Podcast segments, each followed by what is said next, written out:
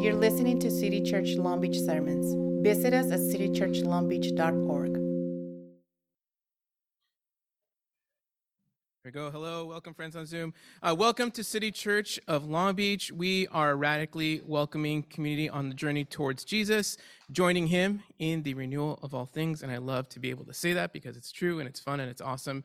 And uh, we're just so glad you're here, uh, wherever you're coming from and whoever you're with here. We just uh, we just love that you're here this morning. And if you're on Zoom, then we enjoy that you're somewhere comfortable and safe and uh, enjoying your time as well. Uh, one of the things we do here at City Church to lead off in the mornings is to pray for our kiddos because they're awesome and great. So I'm going to invite up Serena Backer here. She's going to pray for our kiddos. So please welcome up Serena. Hi, Serena.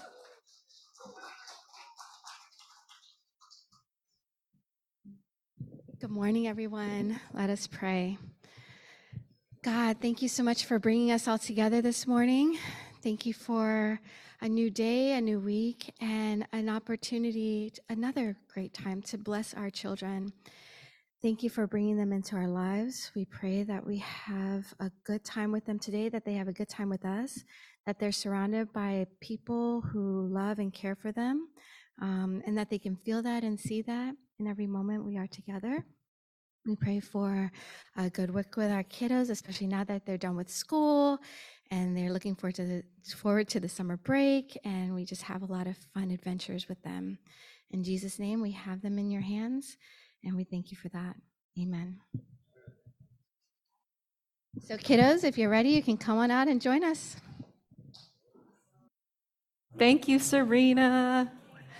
All right, let us get situated here. Hi, friends. If you haven't, if I haven't met you yet, my name is Brenna Rubio. I'm one of the co-pastors here at City Church of Long Beach, uh, and today I'm joined by our friend Rebecca Martinek Williams, who is yes, okay, she's an amazing human being first, who also happens to be one of our fearless leaders here at City Church. She is part of our development team, which in some other churches might be referred to as an elder, but that has all sorts of connotations to it.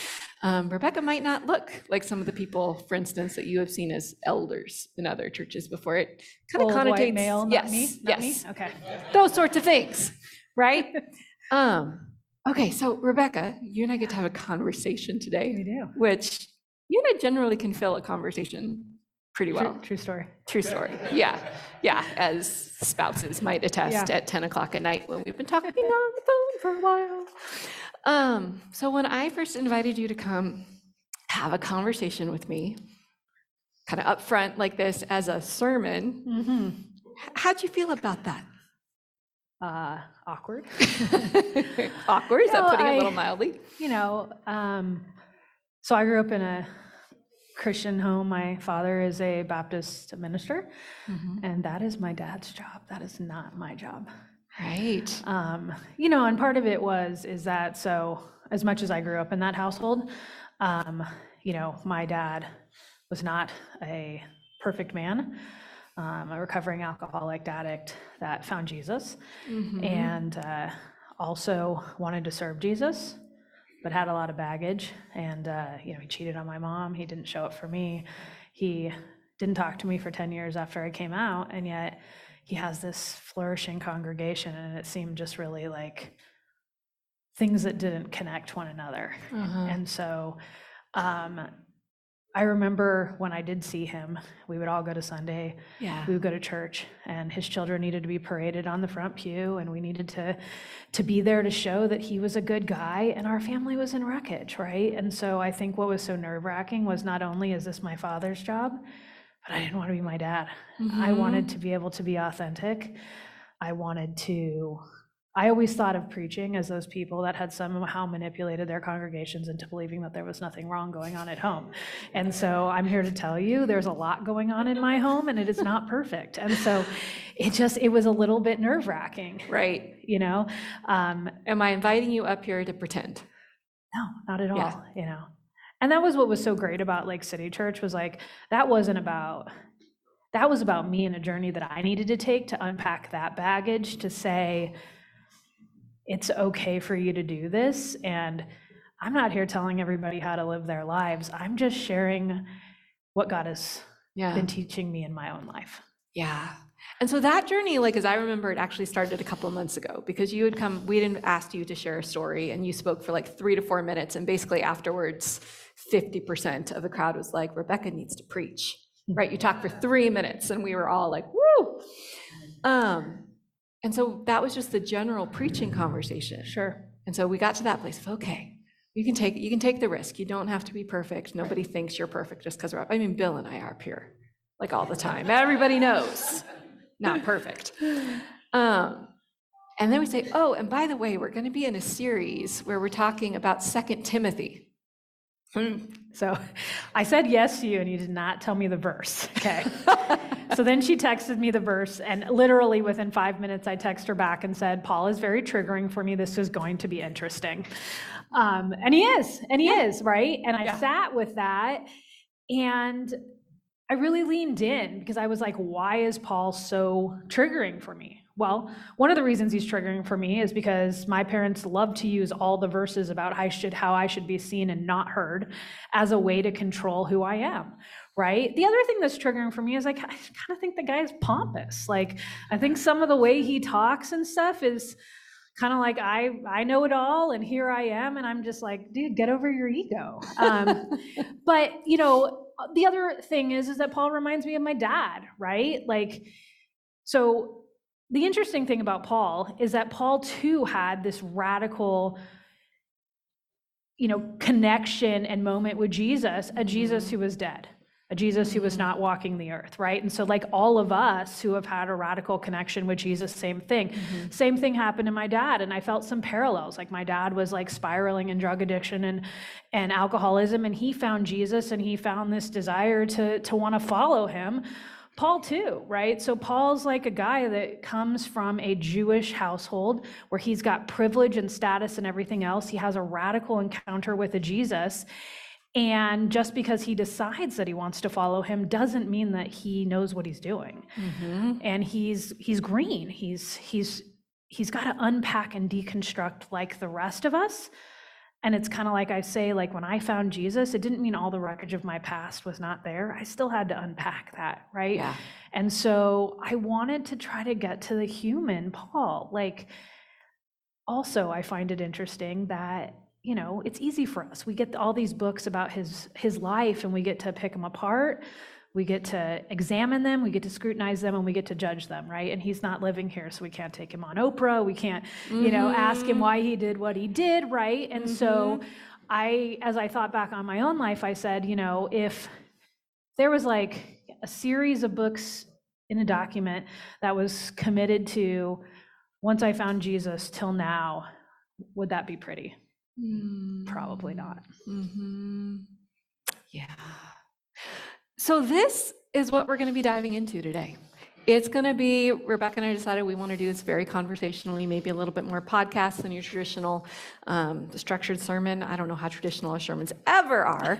um, I will say, if you're newer to City Church and the way that we're talking about the Bible, the way we're talking about Paul, you're going, wait, how does this work? Um, we love the Bible here at City Church. Talk about it every Sunday. Definitely encourage people to dive in, read it together, read it for yourself. We also feel very comfortable asking questions of the scripture. We feel like God is big enough to handle our questions, and God is big enough for us to admit what I think the church of the centuries has felt, which is Paul is complicated. He's a complicated messenger, and we actually think there's going to be good things for us to unpack as we just admit that honestly today. So, our friend Barbara Sinclair agreed to read scripture for us this morning. If you are willing and able and you'd like to stand in honor of the reading of God's word, I invite you to do that, including our friends on Zoom. Feminists do Paul. Three feminists do Paul. That's a great. Second Timothy 3, 10, and 11. You, however, know all about my teaching, my way of life, my purpose, faith, patience, love, endurance, persecutions, suffering. What kinds of things happened to me in Antioch, Iconium, and Lystra? The persecutions I endured, yet the Lord rescued me from all of them. People of God, this is the word of God. God, Thank you, Barbara. I loved that. Three feminists do Paul. Yeah. Remind me, there was a picture floating around on social media this week of like the feminine trinity. Um, not that I'm, anyway. Random aside, random aside. digress. Okay, I digress. Um, okay, so we're starting out thinking especially about Paul and what does it do for us when we acknowledge that he's human, he's flawed, he's been used in ways that have been very hurtful for many of us. From, I mean, there's like the trigger passages, right, around sexuality. Uh, for those of us again, feminists, do Paul, uh, the passages around women and gender. Um, yeah, and just the general, maybe kind of narcissist blowhard vibes we might get from some of his writings. Um, how do we hold that intention with, well, he's he's complicated. So God, like, there's good stuff, Yeah. and God used him to do some of that good stuff. And how how do you start there, Rebecca? Yeah, so it's interesting because I, you know, you gave me the one verse, and I can never just do one verse because I Sure. really needed to go down my path to unpack Paul and be like, Yeah. okay, so we're- Generally speaking, we should not do just one verse. Right. So I wanted to read over some of his things, and what I really found was that he is very complicated because there are a lot of times where he really leans into what Jesus is about. Number one, he spends a lot of time with the poor and the disenfranchised, right?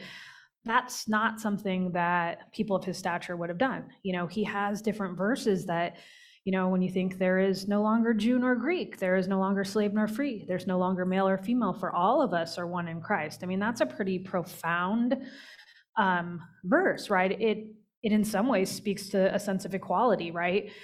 And then you've got these verses that don't speak to a sense of equality, right? And so it's like, what do we do with those? And I started to think about it, and I think about you know my own evolution in coming back to Jesus, you know, and I remember when I I first met my wife and I realized that this was like I could either choose God or choose her.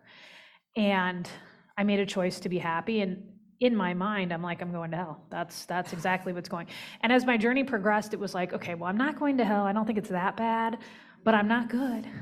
Right? And then I progressed, you know, further and further until I got to this place where I believe that like Jesus loves me truly for who I am and I'm fully accepted, right? And so you've got a guy like Paul that has all of this like spiritual like you know, unprogressive Jewish theology that has been crammed down his throat his entire life, and he's got to unpack it. And so there, I started to think like there's a possibility where there were times that he didn't get it right because he was leaning on something that he had been ingrained to believe his entire life, but he was trying to get it right. Mm-hmm. And I think that what is so interesting about this is that one of the reasons why I really shied away from doing this with you is because I wanted to have this notion of perfection about my life because I didn't want to feel like a hypocrite. But it was holding me back from actually being able to like serve God in a new way because I didn't want to risk that. And Paul's a guy that like actually risks, right? He risks in an effort to try to get it right and he fails miserably sometimes. Uh huh. And he's human Yeah. right? And so I thought about my own life, and it's like, I believe I am a better person now and that I'm trying, but there are messy pieces of my life that are still not right, despite the fact that I have a relationship with Jesus.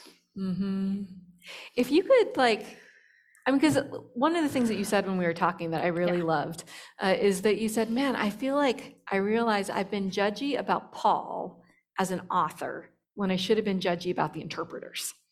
Right? Yes, Yeah. It's like we come to Paul through a lot of filters a lot of the time because of how like different things that Paul wrote have been like deployed against us, Yeah. right? Where people do just pick the one verse and do something they want with it. Like, are there, like, if you could ask Paul questions, are there questions you would ask Paul? I'd ask him a lot of questions. Yeah. Pick a few. I mean, I think what I would say is, is like, at what points of your journey were you saying things? What was happening? How do you take this and, you know, make it be congruent with this? Yeah. Like we were talking earlier, I'm like, you know, we give politicians a really hard time when they change their viewpoints. We say they're flip flopping, they're washy. Like we don't actually give them permission to like say, oh, maybe I've evolved. Mhm. You know, like maybe women's rights are important even though we thought they weren't. Like maybe it's okay that I revoke that gays shouldn't have been in the military because I was wrong. And I think that like I would just ask a lot of questions. And I would also ask like, this is the thing about Paul. He wasn't like, he wasn't doing it without consequence. And for when I look at my life, yes, there are consequences. I've experienced being cut off from a relationship, being not accepted in my family, but this guy got tortured, put on trial, and ultimately died for something that he was leaning into. Mm-hmm. And so I would want a lot of questions around the context. I would want to know what his relationship with Timothy was like because I interpret this as him being preachy at Timothy. But maybe Timothy came to him and said, I'm really struggling. And this was him giving him a pep talk. Like, I don't know. And so it's like without that context, I can read it a lot Mhm. differently. But maybe there was a struggle and there was a need. Yeah. Okay, I didn't even tell you this story, but this just reminded me of the story. I just had the most delightful moment this week. Um, I went to this gathering of pastors where um, it's often hard for me not to go in with a bit of a chip on my shoulder because there are ways that I'm different than other pastors in the room. Um, the female thing being, you know, the most like obvious a lot of the time, uh, and then you know some theological perspectives and stuff. So I went to this gathering, doing lots of deep breathing, and you know, just really trying to like, yes, I feel like a fish out of water. I'm here. I'm here. I'm here. And I get seated next to this pastor who's a very nice man, but he and I way back when had a real, I mean, not way back when, a year or two ago maybe, had an awkward. had an awkward encounter where even though I'm generally a filtered person, he made some little sort of like microaggressive, that's how he took it, comments, you know, like they're just often ways that like female pastors are talked about and in their little translations, right? Things like a male pastor preaches and oh, this woman taught or she spoke, mm-hmm. things like that. And so I had a filter slip and in a midst of group, he he made one of those comments and I corrected him. And he got very flustered. Um, and I thought about apologizing because he was uncomfortable and I decided it wasn't my job. Um, and so anyway, so I end up seated next to him and, you know, we chit chat or whatever. It's the end. I'm about to leave and go. And he like pats me, you know, Brenna. He's like, Brenna, I just, I don't know if you remember this. but this happened a couple years ago. And ever since then, I've wondered if I should apologize to you because I got very flustered and defensive. And well, I've actually become an egalitarian since, which for those of you who don't know means Wow. like I affirm women in ministry. And, and we had this delightful conversation. And it was like, it was, he evolved. Yeah. He actually, and he took the time to come back and talk to me about it. It was amazing. Yeah.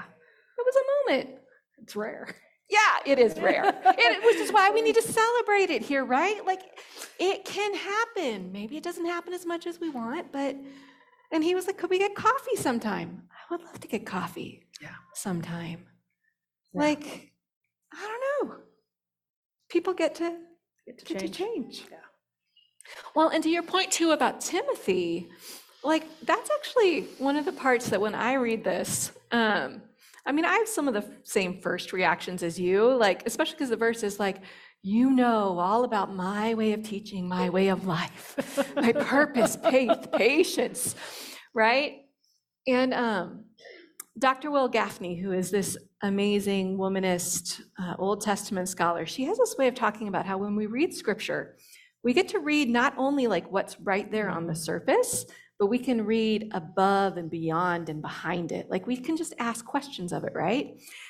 And so I read those words, you know, Timothy, and I think, okay, Paul is saying, you know, all of this great stuff, right? But I'm going, if they are truly the friends that we see in scripture, that they are, if they are truly the, I mean, even the mentoring relationship that they had way back when, that would have meant like they spent hours and hours and hours together.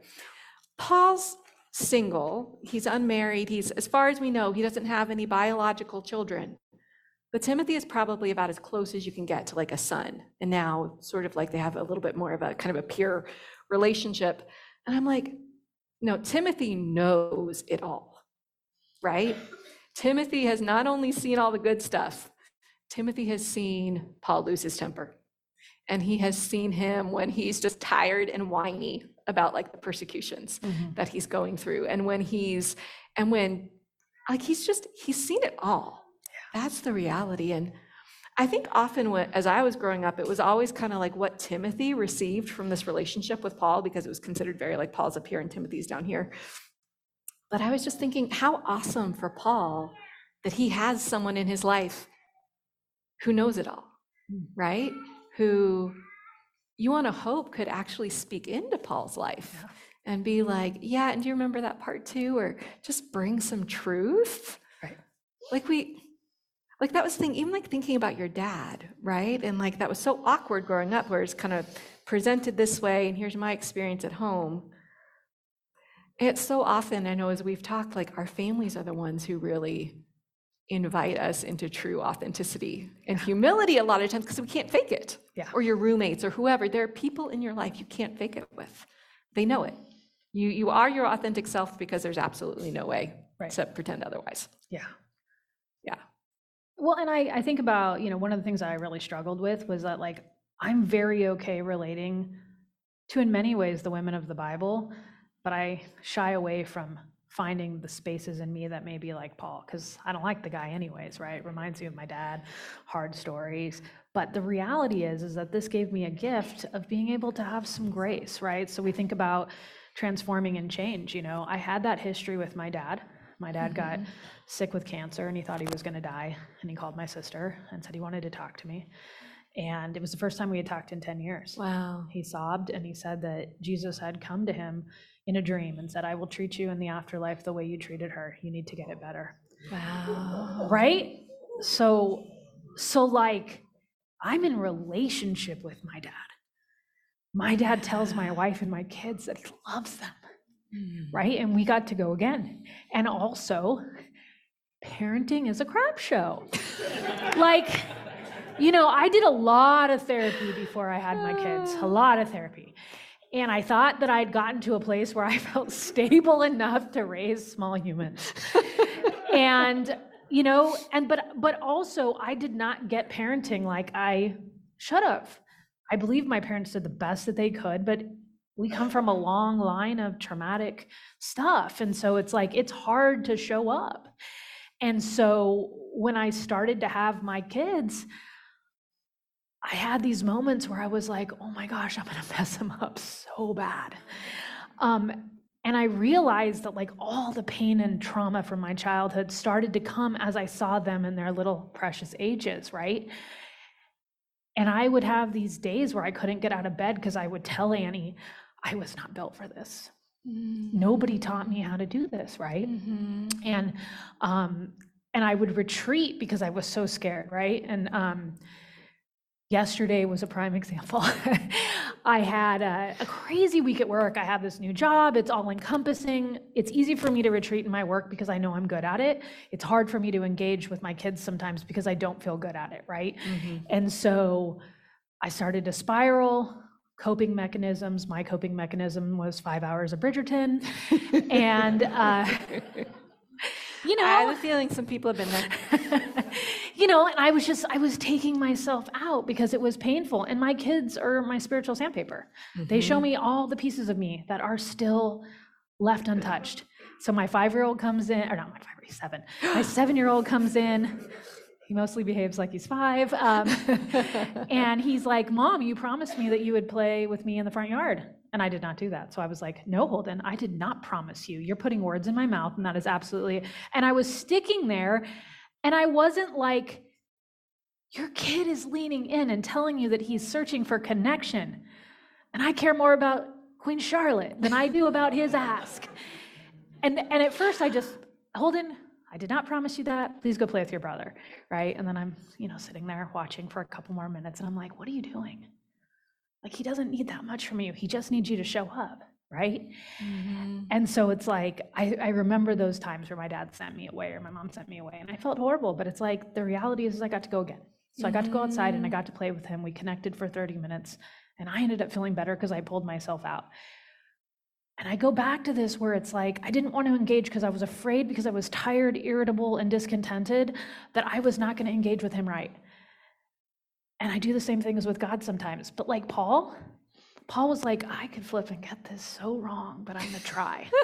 I'm just going to try. Like, I'm just going to get up every single day try to tell people about how much Jesus loves them, even though it costs me things. And it's like in that way, I go, Yeah. I would like to be more like you with my kids, with my wife, with my life. Yeah. I mean, Paul is bold that way, right? That there's this sense of putting himself out there in so many ways. It reminds me, uh, a friend came and grabbed me maybe like a, a month or two ago after church and said, Hey, you're an Enneagram one, which just like me. And for those of you who don't know, that means like more like perfectionist, right? So, what do you do when you just screw it all up? Like, how do you, I mean, just, mm, what do you do that when you know you've hurt someone? You've just messed it up. And I just had to think for a second. I'm like, oh, you know, I, I know what it feels like to be there, Yeah. right? And like, but it is like what I kind of said is it's like tapping into that that Paul boldness, or for me, like it's one of the Psalms, Psalm 51. If you go there, I was invited once to do an exercise where I would paraphrase it. And it's it's David's psalm of like confession after he hugely screwed up. You know, some people would say it's the adulterous, adultery, adulterous encounter he had with Bathsheba. Most of us at this point would say, "You mean when you raped Bathsheba?" But anyway, um, so Psalm 51 is his prayer of confession, and my paraphrase went roughly, "God, restore to me the joy of effing up." Right? Because I don't want to experience the joy of confession and repentance and restoration because the only way to get there is to have screwed up and i never ever ever want to screw up Yeah. and it's not really about other people it's about my self-image it's about my shame i mean as we were talking about it right when it comes to my kids kind of like you I mean, it's it's shame triggers almost any time i get upset with my kids not always if any of my children are still in the room but often 80 to 90% of the time, if I kind of lose my sense of center, it's because it hit a shame trigger. And I don't want to be bad. I don't want to be in that space that Paul lets himself get to of like, God, just restore to me the joy of effing up because you're forgiven. Yeah. And these relationships, I love that phrase, spiritual sandpaper, right? That we get to do that for each other. Yeah. Yeah, I mean, I think it all just goes back to vulnerability, right? And my parents' generation was like taught to like fake it till you make it, right? Like we don't show others, we don't let you in my spiritual community into what's going on truly in my house. You know, we don't do that for one another because we're supposed to be aspiring to what, you know, Jesus, you know, look like. And I'm not even sure that they were really all that, to be honest, focused on what Jesus looked like, but like their own sense of self worth in Jesus, right? And so it's like, I think our journey comes with humanity, right? Like, I don't need to be perfect to show up. And showing up doesn't have to look like you and I being on this stage. It doesn't have to look mm-hmm. at going to board meetings. It could just look at like me reaching out to someone in my spiritual community that's having a hard time and having an authentic conversation like, your marriage is hard, so's mine. Mm-hmm. Parenting is hard, so's mine. Right. Sometimes I use bad coping mechanisms to deal with my pain, me too, you know? Mm-hmm. And it's really getting to where we're on this journey together. We're authentic, we're vulnerable, you know? Like my self worth isn't contingent on me being perfect. It's Mhm. leaning into how Jesus would want me to show up and trying to do my best. I and I also think that it's like I was always taught in church that if they said it, it must be true about me, which is not true, right? I treat my Christian community like I treat feedback. I do a lot of work at my job around how to give feedback, right? And I always tell people I take feedback as like a coat. Somebody gives it to me, I try it on, and I see if it fits. And if it doesn't fit, I just put it off to the shelf. Like, I don't have to take on everybody else's mm-hmm. stuff. But I also think that the beauty of feedback is that if I think about the circle of people that love me unconditionally and that know me the good, the bad, and the ugly, those are people that are bold enough to say, Rebecca, I think you're getting it wrong. and we love you, right? Like I had this um, time, I was year three with Annie, and I was like, I don't think I can do this. And I'm talking to my best friend. I'm like, she's not that romantic. She doesn't do this. She doesn't do this. And like literally, my best friend shook me and said, She's the best thing that's ever happened to you. You're getting in your own way. You need to knock it the F out. Like, I mean, it just get off of it. You're scared. I hear you. perfection doesn't come, you know? And I needed someone to be like, interrupt that train of thought, you know? Yeah. And so I, I think it's like with Paul, like he's willing to go again and again and again. He gets put on trial. He gets, you know, he gets treated badly. They're after him. Ultimately, he dies, and he still is mm-hmm. continuing to fight and show up, fight and show up. And I think that's how we break the cycle of spiritual trauma is that we don't disengage, we re-engage. And we all mm-hmm. give each other permission to F it up. Yeah. Yeah. Right? Not without, you know, maybe healthy boundaries or feedback or whatever, but but we're saying in basically healthy relationships, we can we can screw it up and make space for each other in that, right? And say, yeah, you missed this time, my time's coming. Right? Yeah. and I, you know, I think of like, I had so many preconceived notions about Paul, but I'm like, what if Paul really struggled, which we know he did? What if he just woke up every day and he hung on by a thread to follow the Jesus that made something happen in his life? What if he was just this guy, this new, newly converted Christian who wanted, who loved Jesus so much he wanted to spread it that he was willing to risk it all, knowing that it wasn't going to look perfect? Yeah. And when I think of him that way, it's a lot more palatable for me to read the verses. Yeah, I mean, it was kind of interesting, right? There's like this progression where it's first, hope you guys are hearing this, right? There's like this sense of like, okay, I have to deal with Paul, and how do I let Paul be Paul? And then as I look and I like start to like, oh, maybe I don't know everything. Like maybe there's more to his story than I've ever heard. Then you start going like, ooh, like maybe that's true of other people in my life Yeah. right? Like thinking about back with your dad, right? Um, and ah, man, I so resonate with that one because there are so many people. There's this old C.S. Lewis quote, and I'm sorry, I try not to quote C.S. Lewis very much. Um, but I thought it was a good one. It said something effective like, we can't judge people, like, you don't judge them for where you see them right now. You need to know how far they've come. Right? Mm-hmm. Like somehow that there's just this arbitrary absolute, like, no, everyone's on a journey. And it's like you have to understand where they are now in context of their whole story. Right? And like, I mean, with your Yeah, I mean, dad, It makes me think of like the iceberg, right? You see the tip of mm-hmm. the iceberg, you don't see everything else below. But I can tell you with my dad, what I can tell you about my dad is that he was one of 10. He was, my grandfather was 60 years older than my grandmother and died, and she had 10 kids. She had no means of living. My father was basically raised on the streets. Mhm. He was raped by one of his family members at five years old. Mm. Like it goes on and on and on, right? So, like, when you get all of that, you don't know how to show up and be perfect, right? Yeah. And so it's like we have a beautifully imperfect relationship. And as much trauma as I believe I got, Mhm. I believe my parents did minimize the trauma compared to the trauma that they had. Generational Right? improvement. And so we have a therapy jar at my house. Every time I really mess it up, I put money in the therapy jar. because I for your know- kids for yes, later? yes, because I know that they're going to end up in some Wise. therapist's office. I hope it's Tigers because she knows I mean well. They know I mean well, okay? And you know, but it's like I get it. Like I'm not going to get it all right. My commitment to mm-hmm. my kids is that I will apologize. That's something I mm-hmm. never got as a kid. I never got an apology yeah. You know, and that I will ask them to go again, you know? And, you know, it's like, that's part of it. Like, Paul's up here, he's breaking generational cycles. He's doing things that his relatives and previous community have got to be like, oh Yeah. my gosh, you know what I mean? Yeah. You know? Yeah. So we start seeing we have compassion for Paul. It leads us to compassion with others. And then we end up in that place of like, maybe we even get to have a little compassion for ourselves. Yes. Like maybe we too can take some risks.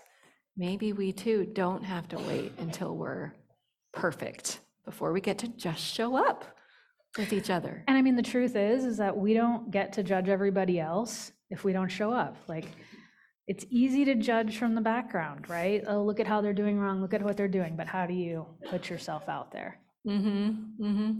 I often feel like the more I get feedback from people, I feel like most of the time, and I, this could come out sounding like punitive, and I don't mean it that way. It's more like the genuinely, hope you hear my heart. Like when I'm hearing a lot of feedback from people, I think that's probably someone with like gifts in this area that they have never gotten to express, right? Um, because so it's like that sort of like frustrated giftedness is coming out as critique, right? And somehow giving them the opportunity to start to express those gifts, like it's like, well, now you, you get to put your energy into like a more productive, you Yeah. know, and right? Like it's just, Well, and, and feedback takes practice, right? Mm-hmm. Like I used to come at my wife with so much feedback. and it was like, it wasn't that it wasn't right, but you can tru- serve up truth on a, on a sweet platter where you're thinking about the other person on the other end receiving that, or you can just do like a blunt truth drive by. And Mm-hmm. how that lands is different, right? Like if I'm telling you something that I know is going to hurt, Mm-hmm. like how do I do that in a way that makes me show you that I'm only saying this because I'm reaching for you. I want to be in relationship with you. I love you, right? Mm-hmm. As opposed to just like, by the way, did you know? you know, I mean, and I think that that's you know, but but we have to be gracious with people because people are scared to do that and people don't Yeah. know how to do that, and it takes a whole lot of practice. You Yeah. know. I always tell people at my work, like they call me, they're like, I don't know how to give a performance evaluation. They're not doing so well. And I'm like, well, you're going to probably miff it up the first time. Like it's awkward, it's whatever. But like the more you lean into having difficult conversations, the less Yeah. difficult they become. yeah. Talk about, just for a minute, like talk about showing up imperfect at work. Like, how does Oh, that? yes. All the time. Yeah. No, I mean, we all do, right? But- yeah, I think for me, you know, and I, I lead a fairly large team, and um, I used to think that I had to show up for them perfectly, Mm-hmm. and then I realized that my humanity actually makes them respect me more than the perfection, right? Mm-hmm. I had this situation recently.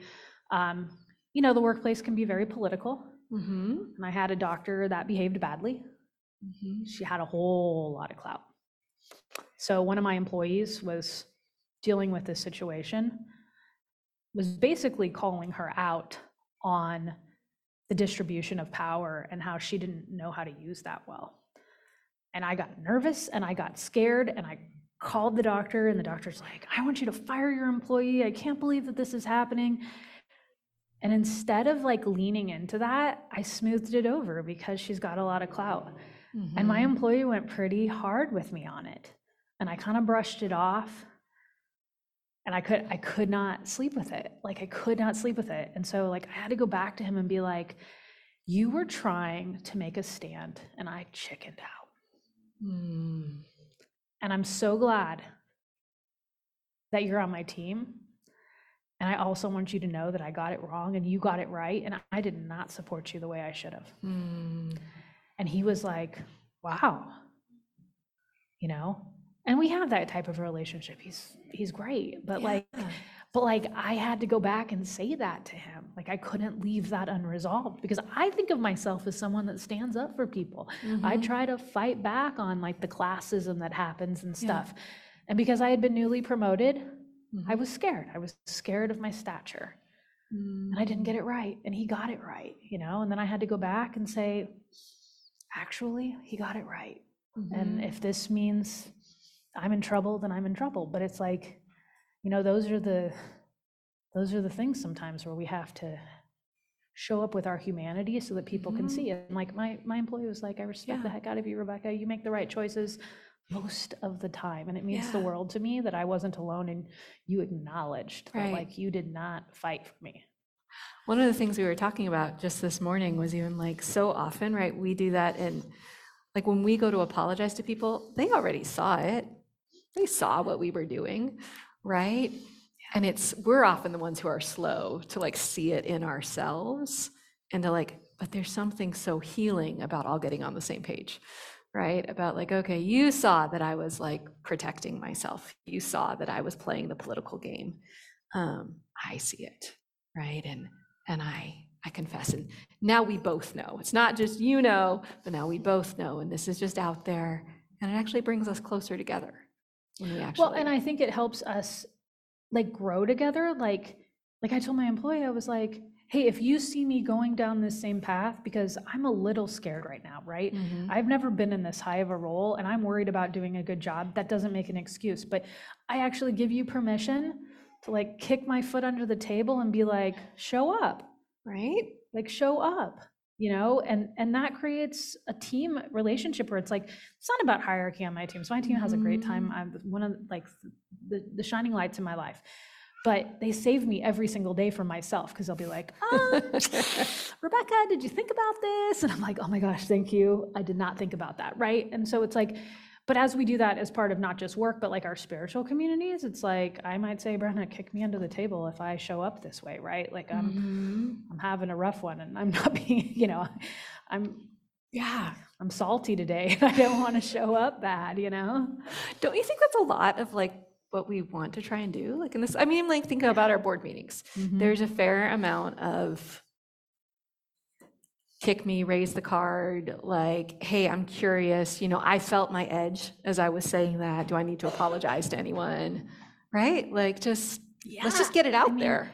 I think it's hard. I think the hardest thing for us as humans is to be willing to see the truth about ourselves, right? But the more we make it a nomenclature, the easier it becomes. Like my kids and I have marble jars, and every time I do something that does not benefit the relationship, they snatch the marbles out and they throw them to the side.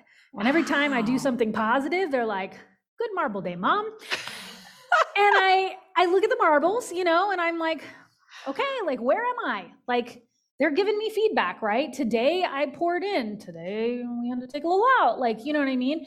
But like it's not even offensive anymore because they're just like, "Mom, you need to earn some marbles." Like, you know, and it takes it away from me being like, "Mom, you're a bad mom." It's like, "Nope, you just didn't pour in today like you poured in yesterday and I see it and it hurts." And I mm-hmm. do the same thing with them, you know. I've got mm-hmm. little 7 and 10 year old dictators sometimes and I'm like, "Doesn't feel good." You know, like I mean, you know, but it's a way for us to have a conversation without it- me being like mm-hmm. attacking their character, right? Or them attacking me. It's just, "Hey, how did we show up today? Let's take the temperature, let's figure it do? out." Right. How did we do?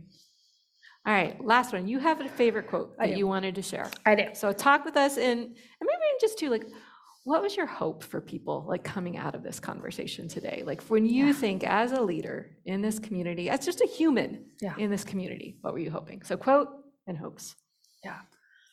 Well, so my my favorite quote is uh, one by Theodore Roosevelt, but one that Brene Brown references in a lot of her books. And my hope for today was that people would number one see that like we're all human, including Paul and including all the other complicated people. Yeah. Um, that we're all complex, um, and that you don't have to be perfect to show up. You just have to show up, and you can do it in tiny steps, right? Mhm. When I was coming back to God, the only thing comfortable was me believing in the baby Jesus. The baby Jesus was non threatening for me. And so that's where I started, right? Till I could get to this more complex God that I, that I believe in now, right?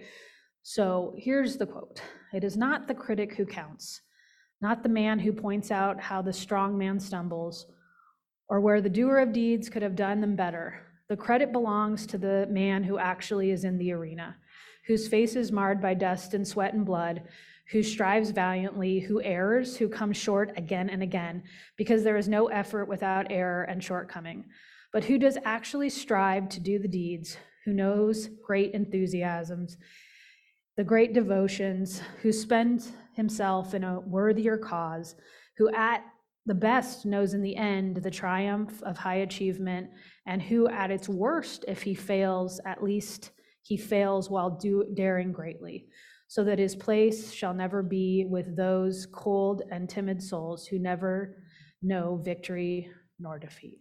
And when I read this, I think, what if Paul just died daring greatly? Mhm. Love it. And the invitation is for us to join in Yeah. there with whatever you got, whoever you are. All right. Love it. Thank you, friend. Thank you. Can I give you a hug? Yeah.